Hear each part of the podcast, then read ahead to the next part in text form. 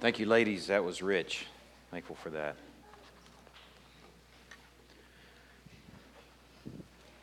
We've had some folks come in since we started this morning and just want to again welcome those who are joining us for the first time or first of a few times. We count it a privilege uh, to have you here with us this morning.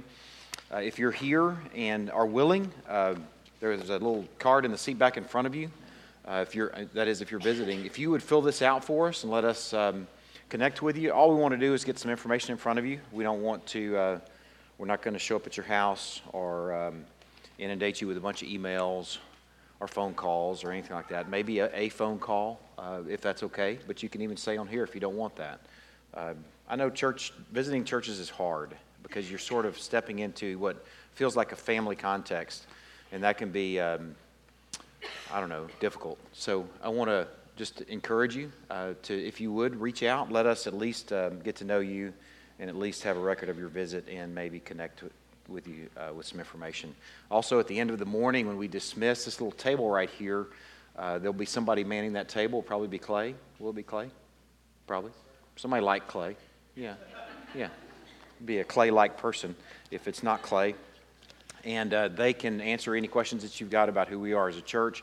They can also put some information in your hand. We have a little packet that we've sort of tried to get together kind of who we are as, as much as possible in, in a little bag, which is, is hard to do, but we've tried to do that.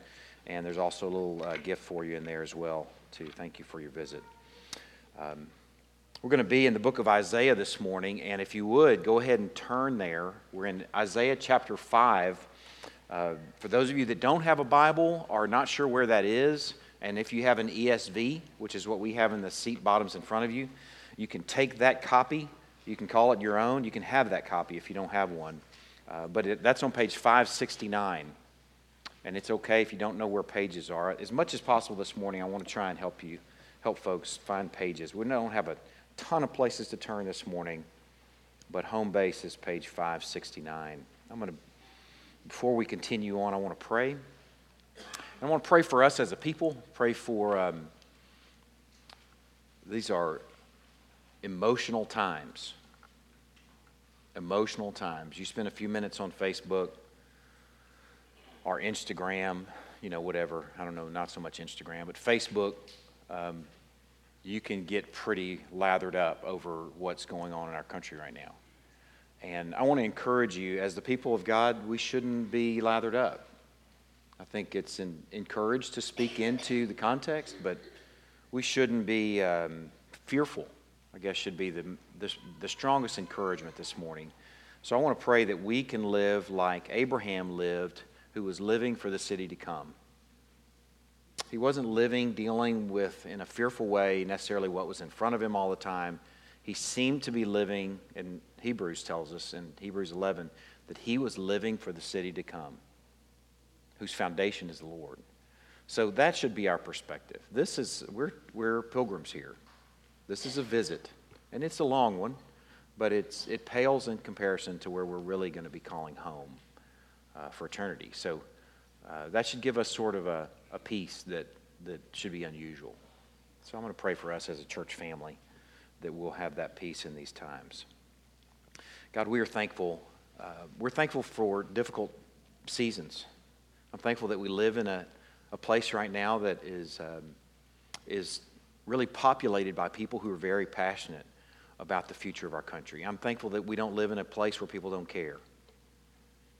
I'm thankful, too, that we live in a place where we have um, context, where we can speak. We have a public square, sort of, a virtual one anyway, in places like Facebook, or we have smaller versions of that at work, or the water cooler, or whatever, whatever place we might talk about stuff. We have those opportunities. And I'm thankful that we have the freedom to do that in our country, to speak about our thoughts. And Lord, I pray what will condition our thoughts, will condition our words, condition our attitudes, will be a peace that we're living for a future new heavens and new earth.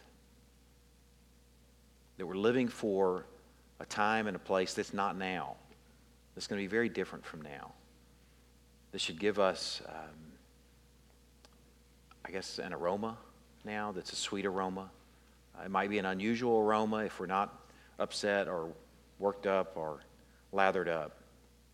But Lord, I pray it's out of that and in that that we'll have an opportunity to encourage others with an eternal perspective, with a hope that we'll survive um, countries, that will survive empires.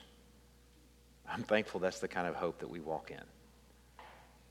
God, too, I pray this morning that you would give us um, ears to hear. I pray for a clarity that would come from me that I know I don't have, that would require the uh, that would require your spirit to be at work. And I ask for that, Lord. Turn this time over to you. In Christ's name we pray. Amen. I don't like parachuting into a passage. Uh, unfortunately, we have to do that every single week. We can't tell the entire story cover to cover just to look at a single passage. So, um, my desire to keep from parachuting or my, my um, dislike for parachuting, I want to condition a little bit by spending just a few minutes giving us some context for where we're jumping in.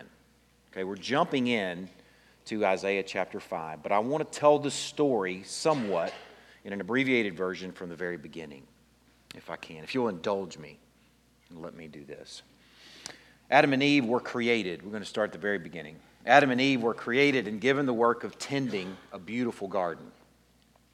They were given free access to the entire garden except for just one tree.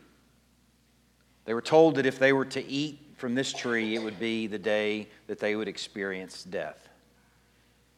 Well, it turns out they rebelled against God and, in fact, ate from that very tree they were not to eat from. And sure enough, they experienced death that day as they were evicted from the garden. And I want to use a word that I'm going to be using a lot over the next 11 weeks, or I expect to be using frequently. They were exiled from the garden. Exiled from paradise and separated from their Creator. Paradise was lost. Then, starting with Adam and Eve's son, the firstborn, Cain, man proved to be a rebellious bunch, as Cain murdered his own brother, Abel. Over the course of time, as families of the earth populated and multiplied, man proved so sinful and rebellious that God ordained judgment through water, called the flood. And only a few, and here's another word I want to introduce to you that you'll likely hear a lot over the next 11 weeks. Only a few, a remnant, survived. Only a few, a remnant, uh, survived, made it out alive Noah and his family. Eventually, the earth dried up, and Noah and his family began repopulating the earth. Their offspring proved, though, with every following generation, that the heart of man is desperately sick. Sadly, the flood didn't fix man. Man continued to rebel against his Creator. In the course of time, God called a man named Abram from a land called Ur of the Chaldeans. He told Abram to go to a land that he would show him and to live there, the land of Canaan. God didn't call a young man full of vigor. He called an old man, in fact, the least likely candidate for populating a new people, and his old barren wife and he told him to go to this land, and he promised him many offspring, and he promised him also the land itself. So Abram and Sarai, later renamed Abraham and Sarah, Sarah, went to Canaan. There they had a son named Isaac. Isaac married Rebekah, and they had twins, Jacob and Esau. Jacob, another example of God using the least likely, or in this case, I think the least likable then ends up with the birthright two wives, two maidens, 12 boys, and one daughter. And with God's guiding providence, they end up, this entire family ends up in Egypt. And it's here that what was a short visit to survive famine it, back in Canaan becomes a very long, extended stay, and specifically 400 years of enslavement in Egypt to the Egyptians.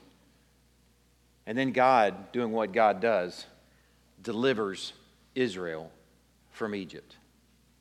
Israel, by this point, is a people. It's no longer just a family, but they have populated to be a complete nation of people. And he liberates this people from Egypt through what's called the Exodus. There's an entire book of our Bible dedicated to this story, the story of the Exodus. And then through a 40 year, what we might call a funeral procession, they find themselves back in Canaan, the land that was originally promised to Abraham.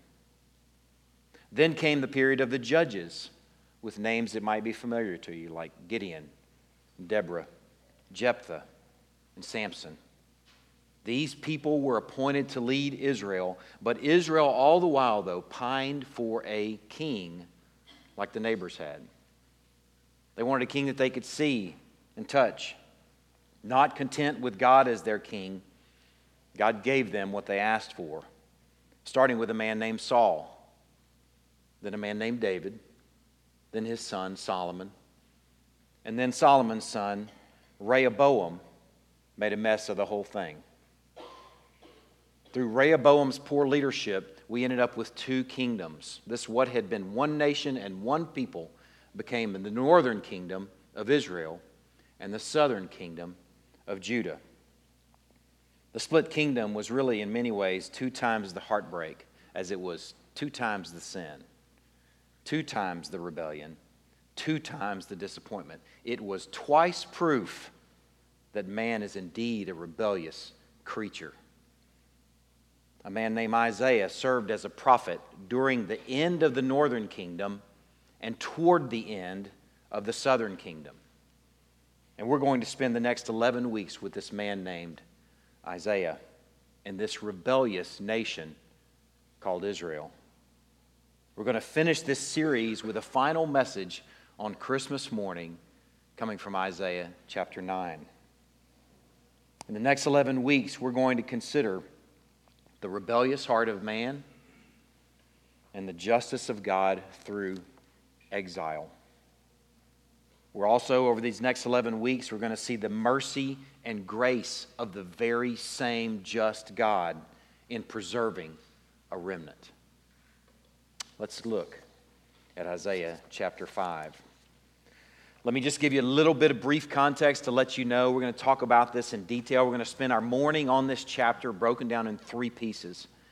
The first part of this chapter, verses 1 through 7, is actually a song, and it's a song sung by Isaiah.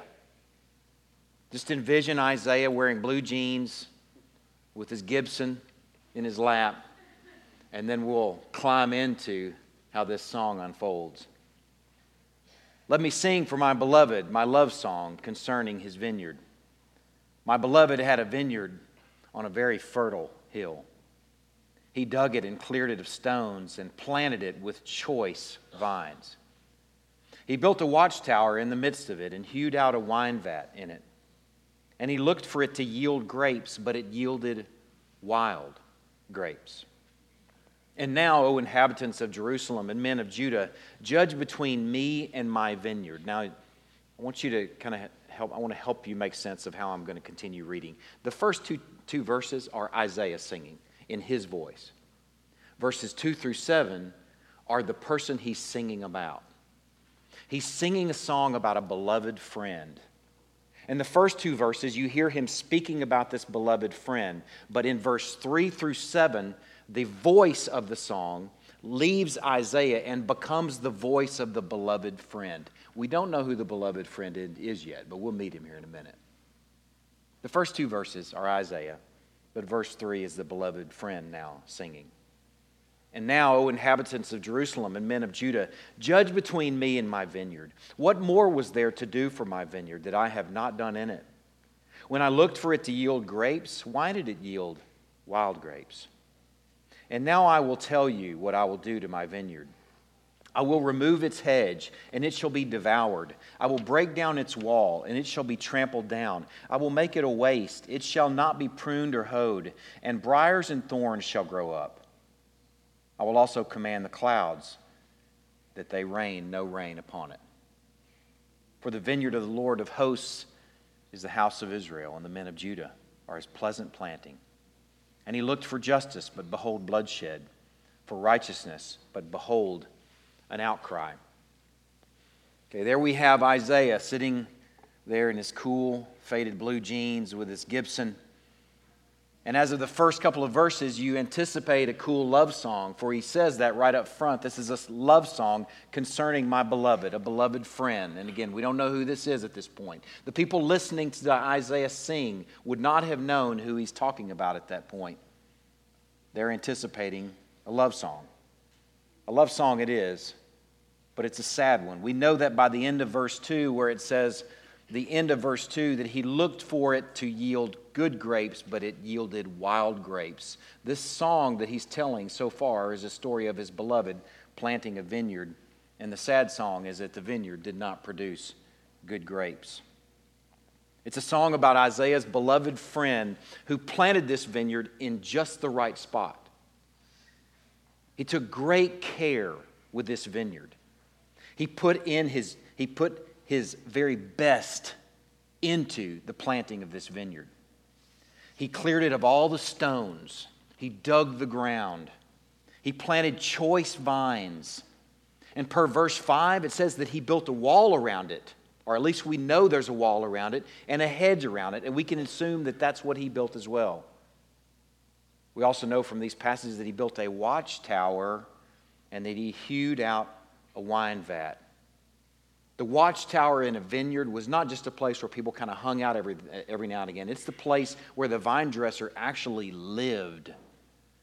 The sense is that he's moving into this vineyard when he says he's building a watchtower. It sounds like a man who has given his very best and who should expect the very best.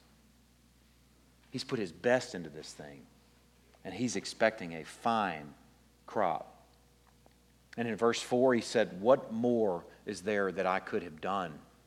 What more was there for me to do? But instead, verse 2 and verse 4 tell us that this vineyard yielded wild. And the word in Hebrew, wild, means stinking grapes. Wild, stinking grapes. At this point in the song, you might wonder what the audience is thinking they haven't heard the rest of it. You know, I've kind of read the whole section there, but they're still in the first part of this thing trying to sort through this. They've, he's prefaced it as a love song, so they're expecting this maybe to be a metaphor of a relationship gone bad where a vine dresser puts his very best into a vineyard and then it produces wild grapes. Maybe it's a love relationship where maybe the gal went south on the guy. There are lots of songs about that, right? I mean, Daniel is listening to pop music all the time on our radio. And I, I laugh about the song that I'm hearing all the time that we don't talk anymore, we don't talk anymore, like a dance song. And I'm thinking, envisioning two people who are not talking anymore that are dancing out and enjoying a dancing, but they can't talk to one another.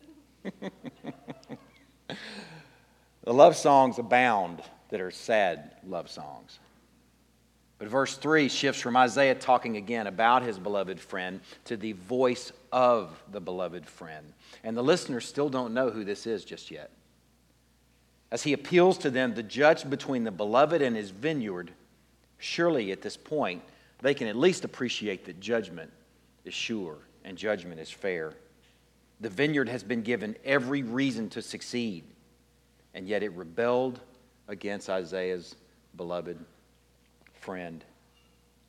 And then in verse 5, he says what he's going to do. The sad love song then turns from just being sad to being tragic when the beloved says what he's going to do to the vineyard as a result of the wild, stinking grapes. He's going to remove the hedge, he's going to remove the wall. He's going to remove the protection. He's going to let the beautiful vineyard be overrun and trampled. He's going to remove his hand of care. No more pruning, no more tending, no more protection. And the vineyard will be ruined.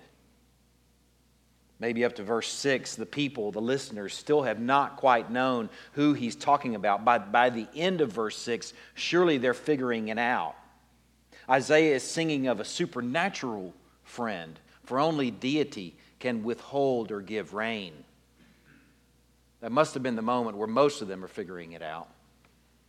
But at least verse 7 is going to help the slow ones.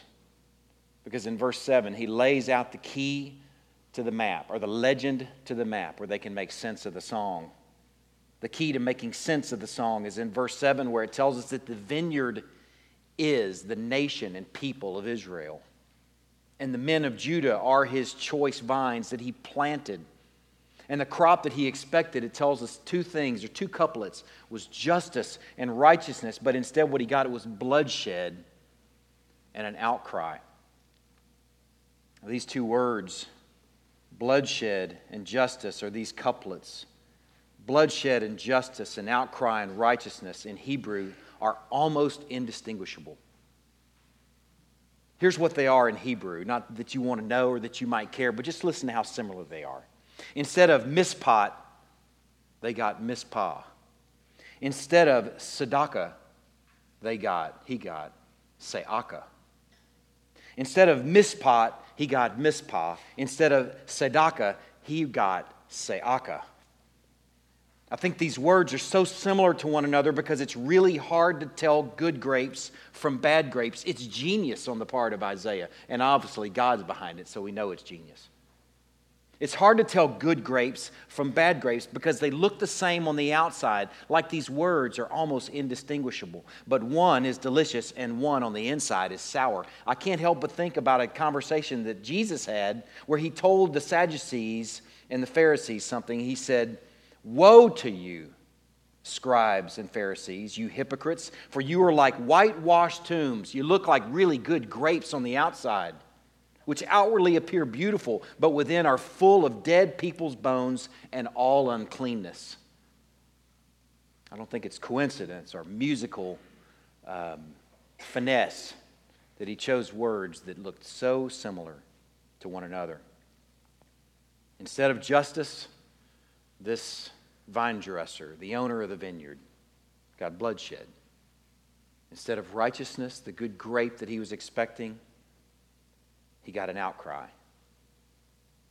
And man, don't you know this people should have been really good at justice? Deuteronomy chapter 4 tells us it says, What great nation is there that has statutes and rules so righteous as all this law that I set before you today? This is indeed a fertile hill. It's indeed a great place for me to plant you. And here's a beautiful law for you to walk in. But instead of justice, there was cruelty. Instead of righteousness, there's the cry of the oppressed. He planted promising vines on a fertile hill. He planted Israel in Canaan. He protected his vineyard. And he even moved into it permanently to tend to his vineyard in the watchtower that we could call a temple. Yet this people produced wild stinking grapes. We're going to spend the next few minutes considering these grapes in two sections as we break down the rest of the chapter. We're going to look at six clusters of grapes. The first section is going to give us the first two clusters, and the next section is going to give us the next four. And if you want to kind of identify where those clusters are, they begin with the word woe. There's six woes in the rest of this chapter identifying six clusters of wild, stinking grapes. Let's look at the first two. Beginning in verse 8 Woe to those who join house to house, who add field to field, until there's no more room, and you're made to dwell alone in the midst of the land. The Lord of hosts has sworn in my hearing Surely many houses shall be desolate, large and beautiful houses without inhabitant. For ten acres of vineyard shall yield but one bath and a homer of seed shall yield but an ephah. Woe to those who rise early in the morning that they may run after strong drink, who tarry late into the evening as wine inflames them. They have lyre and harp, tambourine and flute, and wine at their feasts, but they do not regard the deeds of the Lord or see the work of his hands.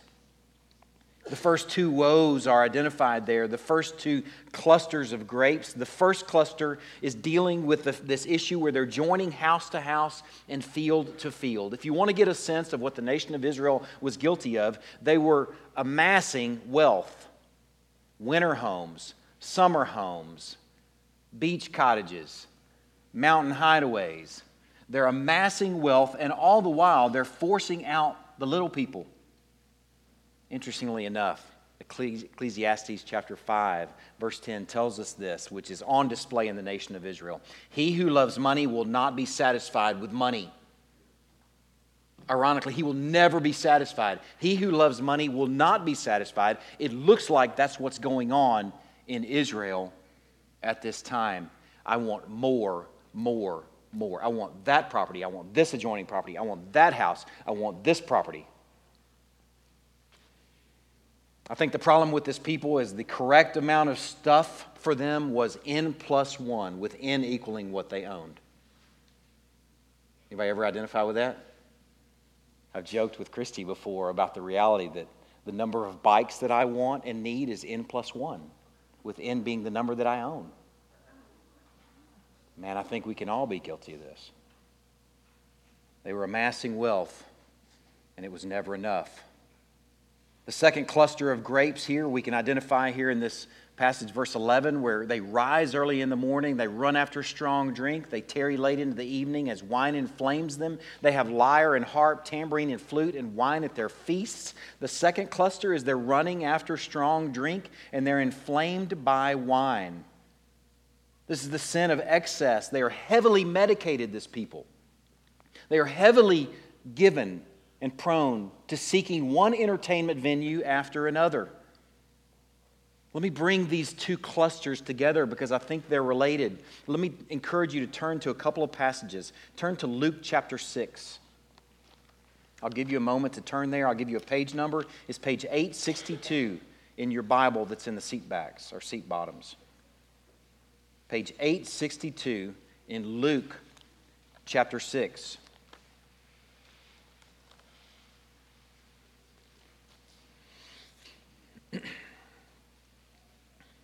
the first cluster is they're amassing wealth.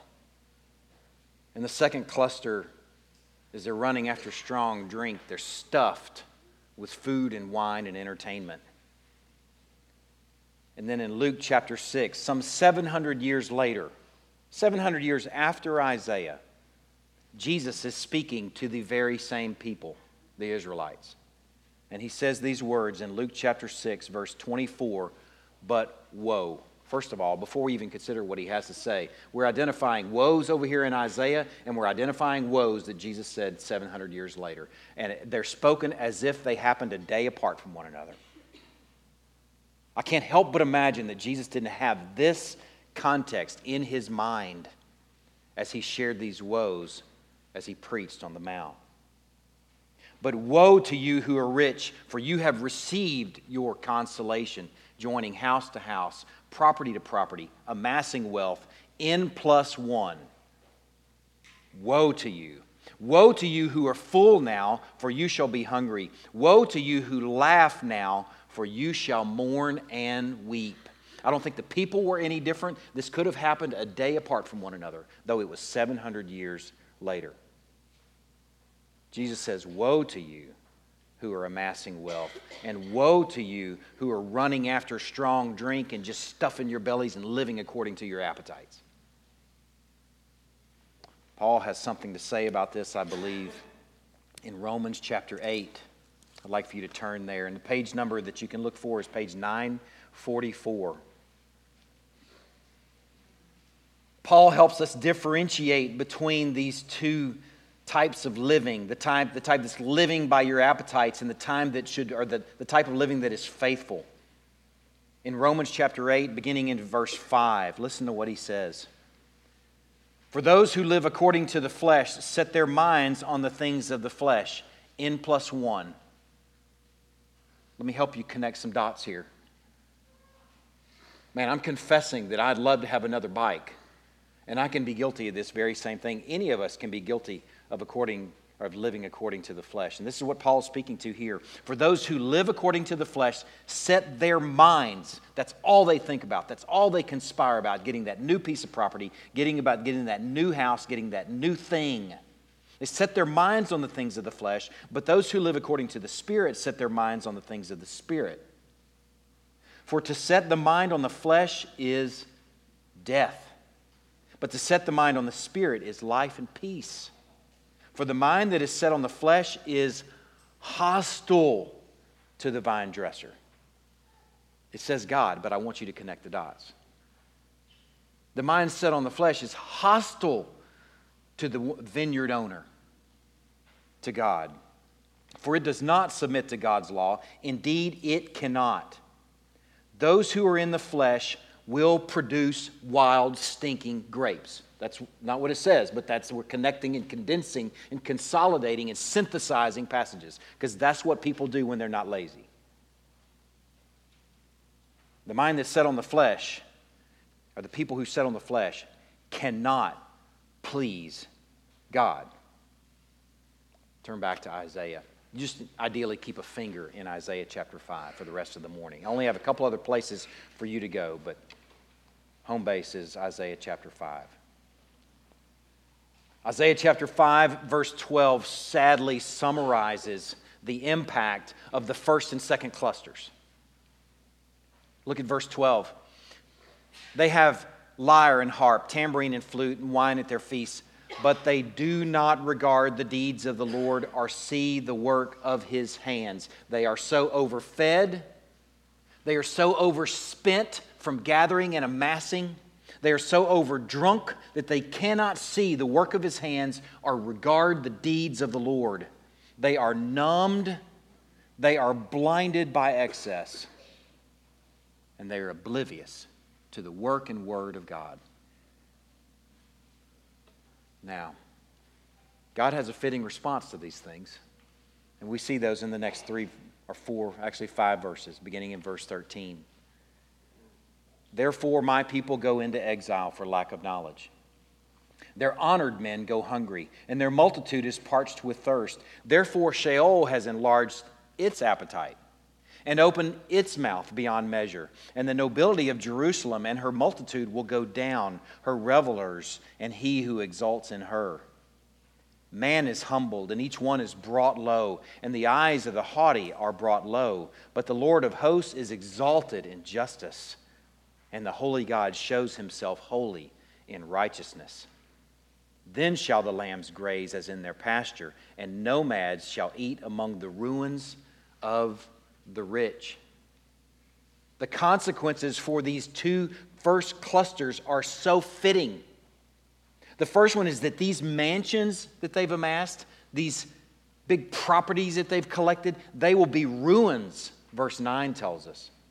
Nobody will even be living in them. By the end of the passage, we know that nomads will be moving in and out of them. And oh by, oh, by the way, lambs will be grazing in the yards. These places that they've amassed, they won't even be living in. And the ground that they've hoarded, ironically, will produce about a tenth of what it should.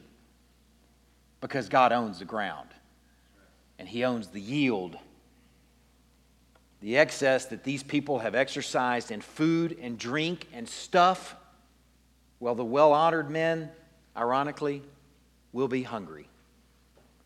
And the rest of them will be parched with thirst, verse 13 tells us.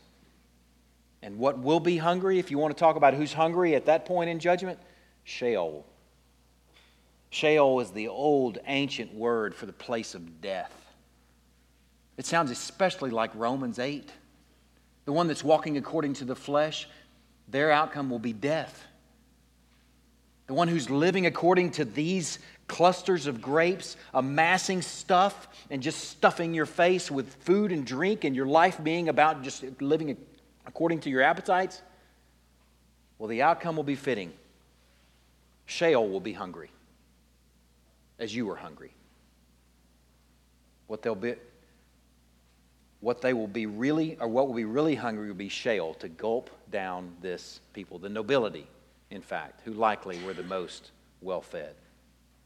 The people ultimately, though, in verse 13, get the worst news of all. They will be exiled from the land. Remember, that's a word we're going to be using a lot over the next 11 weeks. They'll be exiled from the land and removed and taken to a land that's not their own and their own properties will be grazed by lambs and nomads. Let's look at the next, next four clusters, and we're going to break them down into four pieces and move quickly through them. In verse 18 of Isaiah chapter 5, here's the fourth or the third cluster Woe to those who draw iniquity with cords of falsehood, who draw sin as with cart ropes, who say, Let him be quick, let him speed his work, that we may see it. Let the counsel of the Holy One of Israel draw near, and let it come that we may know it. This third cluster that they're guilty of is that they're drawing on and tugging on falsehood and sin, like in this tug of war, like they're pulling after these things. This is what their lives are about falsehood and sin. And in fact, what they're only drawing on, ironically, as they're drawing on this falsehood and sin, and they're saying, Come on, God, do your thing. They're drawing on God to be God. That's a big mistake. It's like the kid that's sitting underneath the ironing board that's pulling on a cord. He has no idea what's at the top of it, he just wants it. But he comes to find out there's iron at the end of that cord, big boy. Man, this people were tugging at sin and falsehood. It's not a great idea to call on God to do what God does when you're chasing after falsehood and sin. The fourth cluster is in verse 20. Woe to those who call evil good and good evil, who put darkness for light and light for darkness, who put bitter for sweet and sweet for bitter. In this fourth cluster, what they're doing is they're calling good evil and evil good. And I want you to think about this for a minute. How easily can we justify evil things, evil ideas, and even evil people? Calling them good if they serve your own purposes. Man, we do it all the time. Any of us, all of us, can be guilty of doing that. This ought to be familiar to us, calling evil good and good evil. You may not be that obvious and overt, but how often do you make deals with evil folks in hopes that you're going to get a good outcome? Israel did it all the time, making deals with Assyria or Egypt or whoever, and not trusting in the Lord. They called evil good and good evil. The fifth cluster is in verse 21. Woe to those who are wise in their own eyes and shrewd in their own sight. Man, this is a proud people, too, apparently. You can't tell them anything. Poor Isaiah. You're going to find out in the next chapter, God asks Isaiah, Hey, you going to go to this people? And he says, Sure, I'll go. But then he tells them, Okay, as you go, they're going to they're going to get deafer and their hearts are going to get harder. And then he's like, How long I got to do that? Poor Isaiah having to preach to a people that said, Talk to the hand. I've got no use for hearing from you because I got this figured out. I'm wise in my own eyes, shrewd in my own eyes. They alone understand all, they understand everything, and all others should just listen to them and trust them. And the sixth cluster is in verses 22 and 23. Woe to those who are heroes at drinking wine and valiant men in mixing strong drink, who acquit the guilty for a bribe and deprive the innocent of his rights. Those two things go together. Interestingly enough, we're talking about alcohol again, but we're also connecting it to how you move and how you navigate through life and what you call just and true. The sixth cl- cluster involves more drinking imagery. Their champions were the drinking contest winners. And they practiced injustice by acquitting the guilty for money and depriving the innocent of justice. See, the reality is vice and excess gives way to compromise. That's what would happen here. I think you lose the ability to judge between what's right and what's wrong. And then in verse 24, there's a sad statement. At the end of verse 24, let's read the whole verse since we haven't read it yet. Therefore, as the tongue of fire devours the stubble, and as dry grass sinks down in the flames, so their root will be as rottenness, and their blossom go up like dust. Listen to these words For they have rejected the law of the Lord of hosts, they have despised the word of the Holy One of Israel. These guys have become God haters. Well planted good soil, good vine, every reason to succeed, they become God haters. And God's response is in the rest of the chapter. Let's read it together in total. verse 25. Therefore, the anger, anger of the Lord was kindled against his people. Then he stretched out his hand against them and struck them. Now, watch the tenses in this last few verses. Watch how the tenses change. What I just read was past tense, but keep watching. And the mountains quaked, and their corpses were as refuse in the midst of the streets. For all this, his anger was, has not turned away, and his hand is stretched out still. He will raise a signal for nations far away, and whistle for them from the ends of the earth. And behold, quickly, speedily they come. None is weary, none stumbles, none slumbers or sleeps. Not a waistband is loose, not a sandal strap is broken.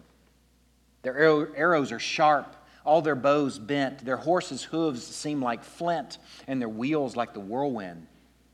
Their roaring is like a lion. Like young lions, they roar. They growl and seize their prey. They carry it off, and none can rescue. They will growl over it on that day like the growling of the sea. And if one looks to the land, behold, darkness and distress, and the light is darkened by its clouds. It's a mixture of past, present, and future tense judgment that gives the sense of a whirlwind of judgment is coming.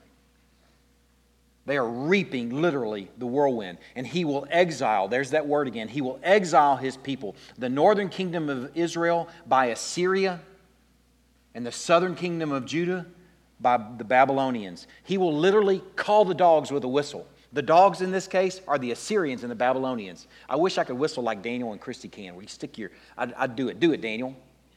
Yes, come on, dogs. Come on, Assyria. Come on, Babylonians. You're going to do my bidding now. You're going to be my instrument of judgment for my people. His instrument of judgment will be the pagan armies, and he will exile them to foreign lands, and they will be evicted. And here's the word again exiled from the garden and experience the death that they lived for.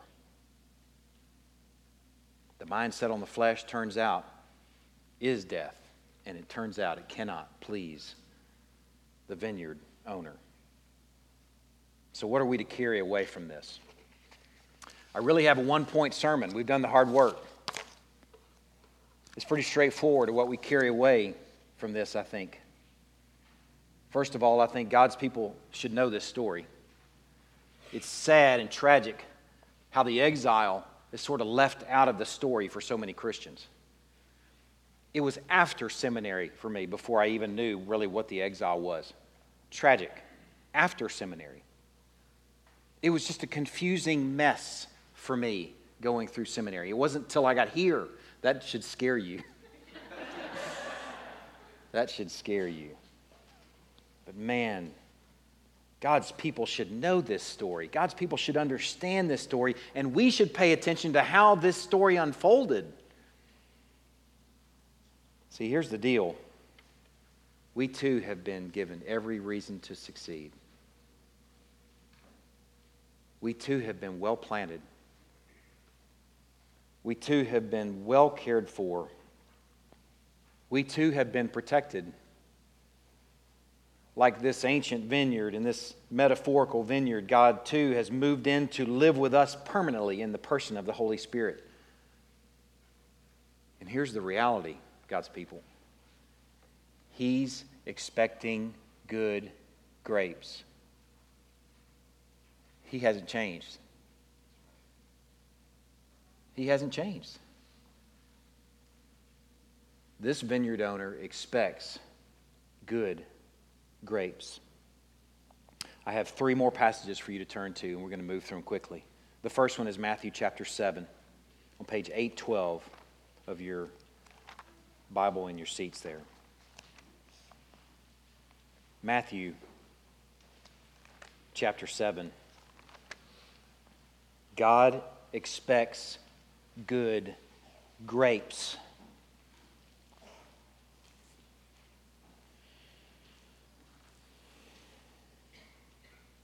Matthew chapter 7, verse 15, Jesus says, Beware of false prophets who come to you in sheep's clothing, but inwardly are ravenous wolves. You will recognize them by their fruits. Are grapes gathered from thorn bushes, or figs from thistles? So every healthy tree bears good fruit, but the diseased tree bears bad fruit. A healthy tree cannot bear bad fruit, nor can a diseased tree bear good fruit. Every tree that does not bear good fruit is cut down and thrown into the fire. Thus you will recognize them by their fruits. It's not an isolated incident, it's really all over the Gospels. In Matthew chapter 3, John the Baptist is addressing the Sadducees and Pharisees that had come to him for baptism, and he said to them, You brood of vipers, who warned you to flee from the wrath to come? Bear fruit in keeping with repentance. Do not presume to say to yourselves, Ah, we're related to Abraham. You see, God is able from these stones to raise up children for Abraham. Even now the axe is laid to the root of the trees. Every tree, therefore, that does not bear good fruit is cut down and thrown into the fire. It's a theme because God expects good grapes. Ephesians chapter 2 is the next to last place I'm going to have you turn this morning. I want to show you in Ephesians chapter 2. I don't know if there's a more dear passage in my Bible to me than Ephesians chapter 2, verses 1 through 10. And in some ways, what I'm about to read to you is a summary of the story that I read to you at the very beginning. This is the context, starting with Adam and Eve. Watch this, and watch where it lands. Ephesians chapter 2, beginning in verse 1. And I'm going to read, just read through and listen real close. And you were dead in your trespasses and sins in which you once walked, following the course of this world, following the prince of the power of the air, the spirit that's now at work in the sons of disobedience, among whom we all once lived in the passions of our flesh, carrying out the desires of the body and the mind, and were by nature children of wrath like the rest of mankind. You lived in Egypt in slavery to sin and Satan. Every one of you. Paul's speaking to the Ephesians, who are a bunch of Gentiles, but he's also identifying himself in there too. We too were by nature children of wrath, the Jews. He's speaking about the human problem here. And he says they were dead in their trespasses and sins. They all lived in Egypt, enslaved to sin and Satan. But God doing what God does, being rich in mercy because of the love, the great love with which He loved us, even when we were dead in our trespasses, He made us alive together with Christ. He planted us in some good soil. When He connected us to Christ, oh man, we were well planted on a fertile hill. He planted us with every reason to succeed. He made us alive together with Christ. By grace you've been saved. He raised us up with Him. He seated us with Him in the heavenly places in Christ Jesus. Well planted? Amen? Anybody want to agree with that?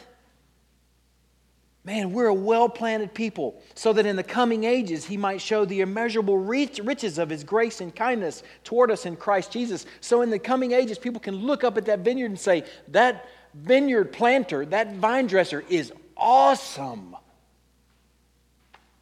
He's got a purpose. Watch the rest of it unfold. For by grace you've been saved through faith.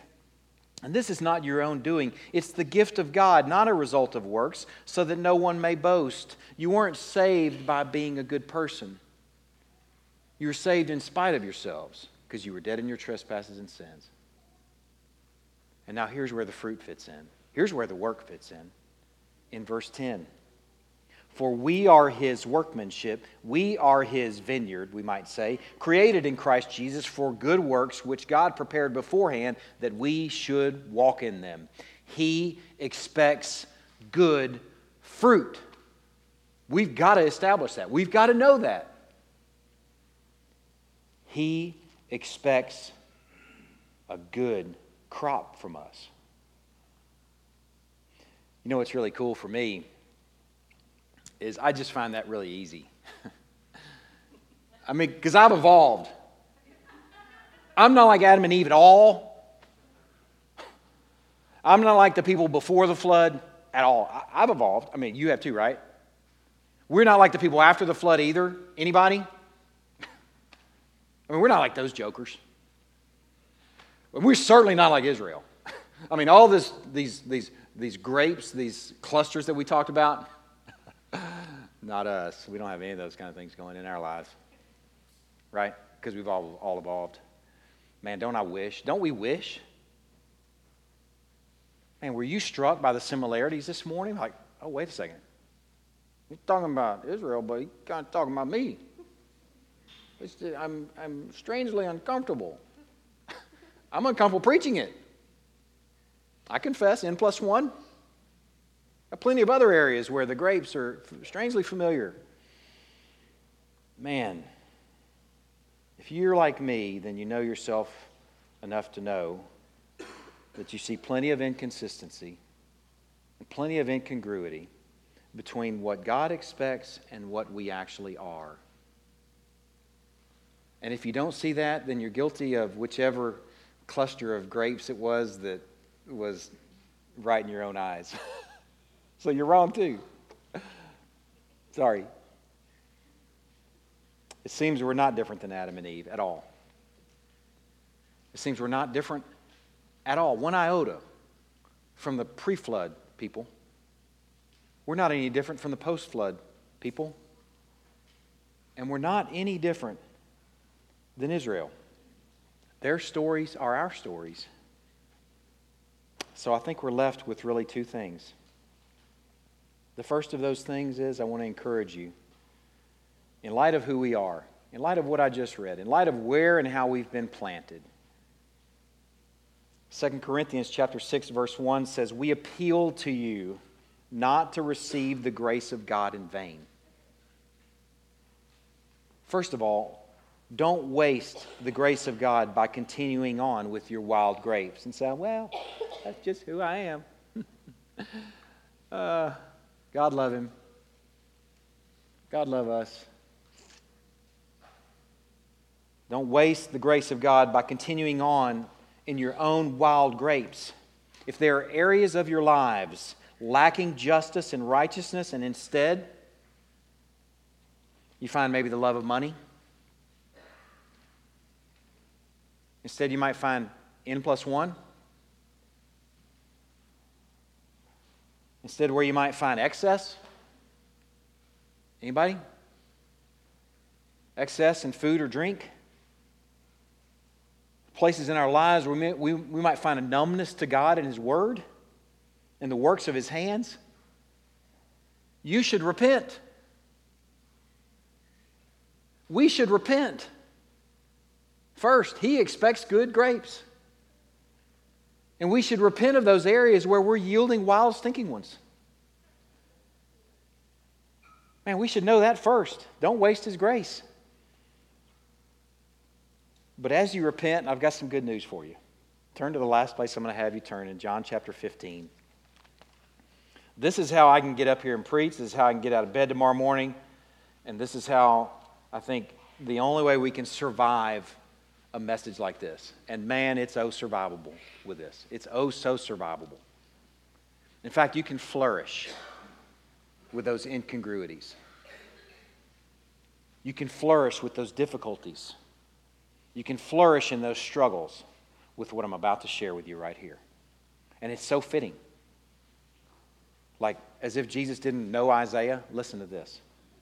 John chapter 15.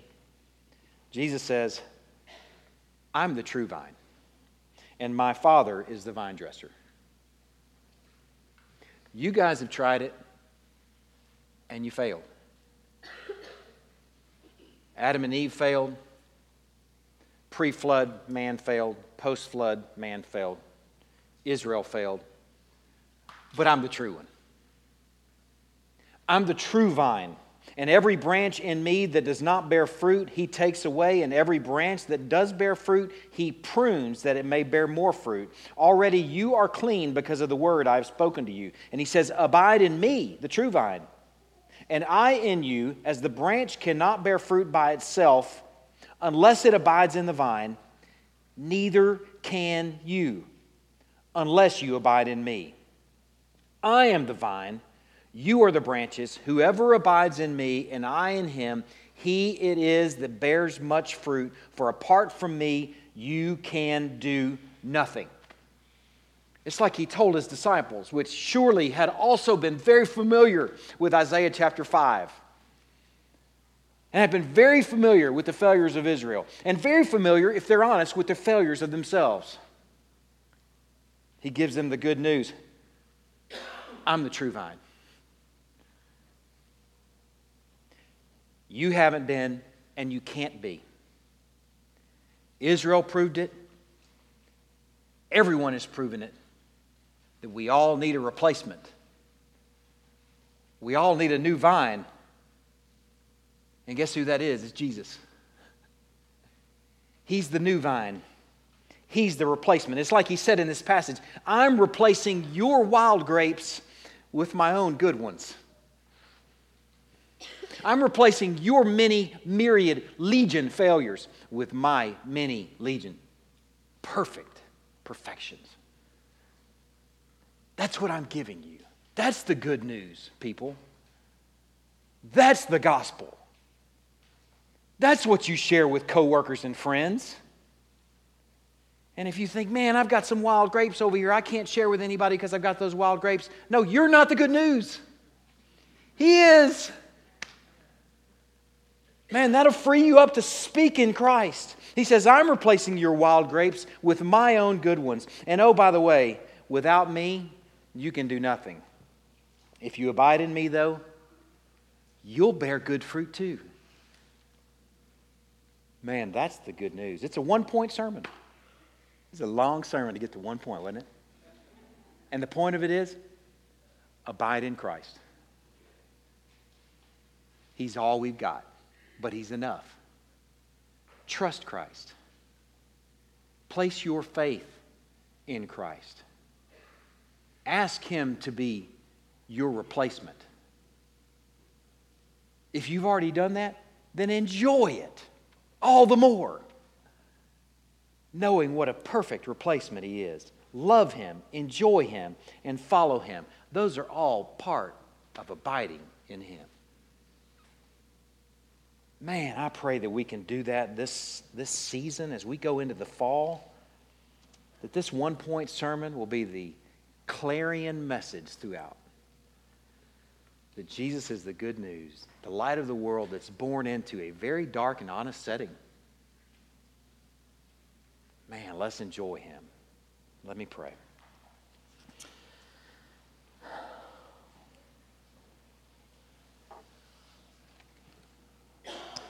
God, this is such bad news and such good news.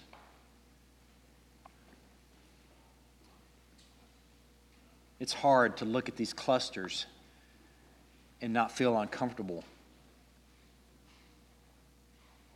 God, I'm so thankful that in the same look, or in the next look at least, we can look to a Savior who's perfect.